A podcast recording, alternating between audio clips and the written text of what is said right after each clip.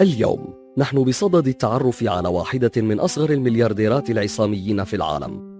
إنها المرأة التي حطمت جميع القواعد ولم تستسلم للفشل واستطاعت أن تضع اسمها بجانب أنجح رواد الأعمال في العالم. إنها المرأة التي جمعت مليار دولار من بيع الجوارب فقط. اليوم نتحدث عن سارة بلاكلي التي عرفت بمليونيرة الجوارب الملونة.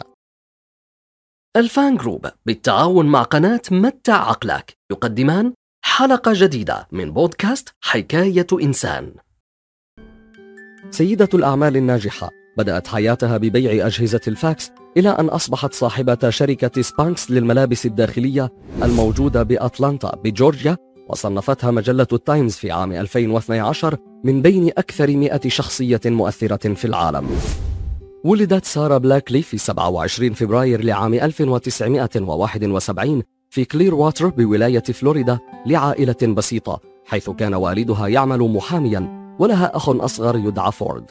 التحقت بلاكلي بمدرسة كلير واتر الثانوية وحصلت على الشهادة الجامعية في مجال الاتصالات من جامعة فلوريدا.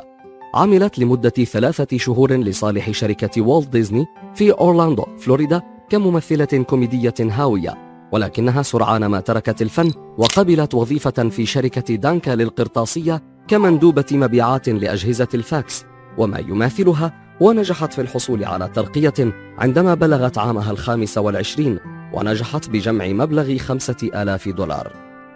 وأثناء إقامتها في فلوريدا حيث المناخ الحار كانت تكره الجوارب الطويلة بسبب الجو الحار بالإضافة لشكل قدميها السيء أثناء ارتدائها لحذاء ذو قدم مفتوح. وفي إحدى الحفلات التي كانت تحضرها قامت بقطع قدمي الجوارب من أجل إراحة قدميها. وأعجبتها الفكرة. وبانتقالها إلى أتلانتا بجورجيا وهي في السابعة والعشرين واصلت العمل على ابتكار جوارب جديدة تحمي السيدات من الحر وتكون مريحة لهن والتي أنفقت عليها ما جمعته من عملها كمندوبة مبيعات.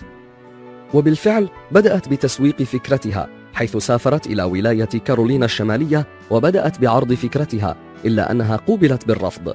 ولكن بعد أسبوعين من بقائها في كارولينا تلقت مكالمة من أحد الأشخاص يعرض دعم فكرتها وتحويلها إلى منتج وذلك بسبب اقتناع ابنته بالفكرة ونجحت بتصنيع أول منتج لها في غضون عام واحد وحققت نتائج جيدة مقارنة بباقي أنواع الجوارب التي كانت موجودة بالسوق آنذاك. بعدها تقدمت بطلب الحصول على براءة اختراع لمنتجها من مكتب الولايات المتحدة للبراءات والعلامات التجارية أسبتو.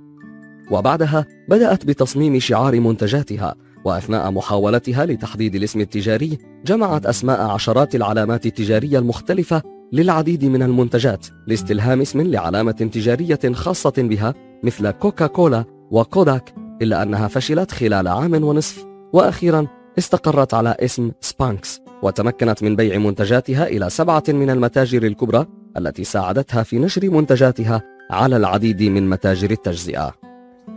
إلا أن نقطة التحول في مسيرة سارة هي قبول الإعلامية الشهيرة أوبرا وينفري لمنتج سارة الذي أرسلته لها كهدية لبرنامجها التلفزيوني. وبالفعل أعجبت أوبرا بمنتجها. وفي نوفمبر لعام 2000 اعتبرته من منتجاتها المفضلة مما زاد من شعبيته ومبيعات المنتج. وفي عام 2001 تعاقدت مع قناة QVC المتخصصة في التسويق التلفزيوني وهو ما زاد من مبيعات سبانكس بشكل كبير. في عام 2005 دخلت في منافسة برنامج The Rebel Billionaire وحلت في المرتبة الثانية. وفي عام 2006 أسست سارة مؤسسة هدفها مساعدة وتعليم وتدريب النساء تحت اسم foundation وفي نفس العام قامت بدعم وتمويل بعض المنح الدراسية للفتيات كما قامت بالتبرع بمبلغ مليون دولار لمؤسسة أوبرا وينفري الخيرية. على المستوى العائلي فإن سارة متزوجة من جيس إيتزلر مؤسس شركة Marquis Jet منذ عام 2008 وعاشا سويا في فلوريدا وأنجبا أربعة أبناء.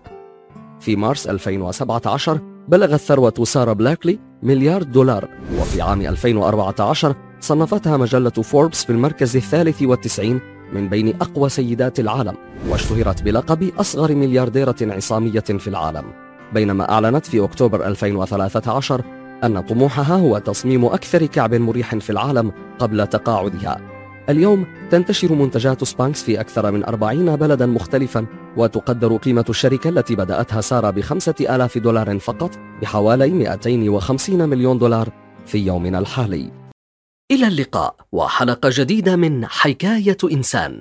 تقدم لكم بالتعاون بين الفان جروب وقناة متع عقلك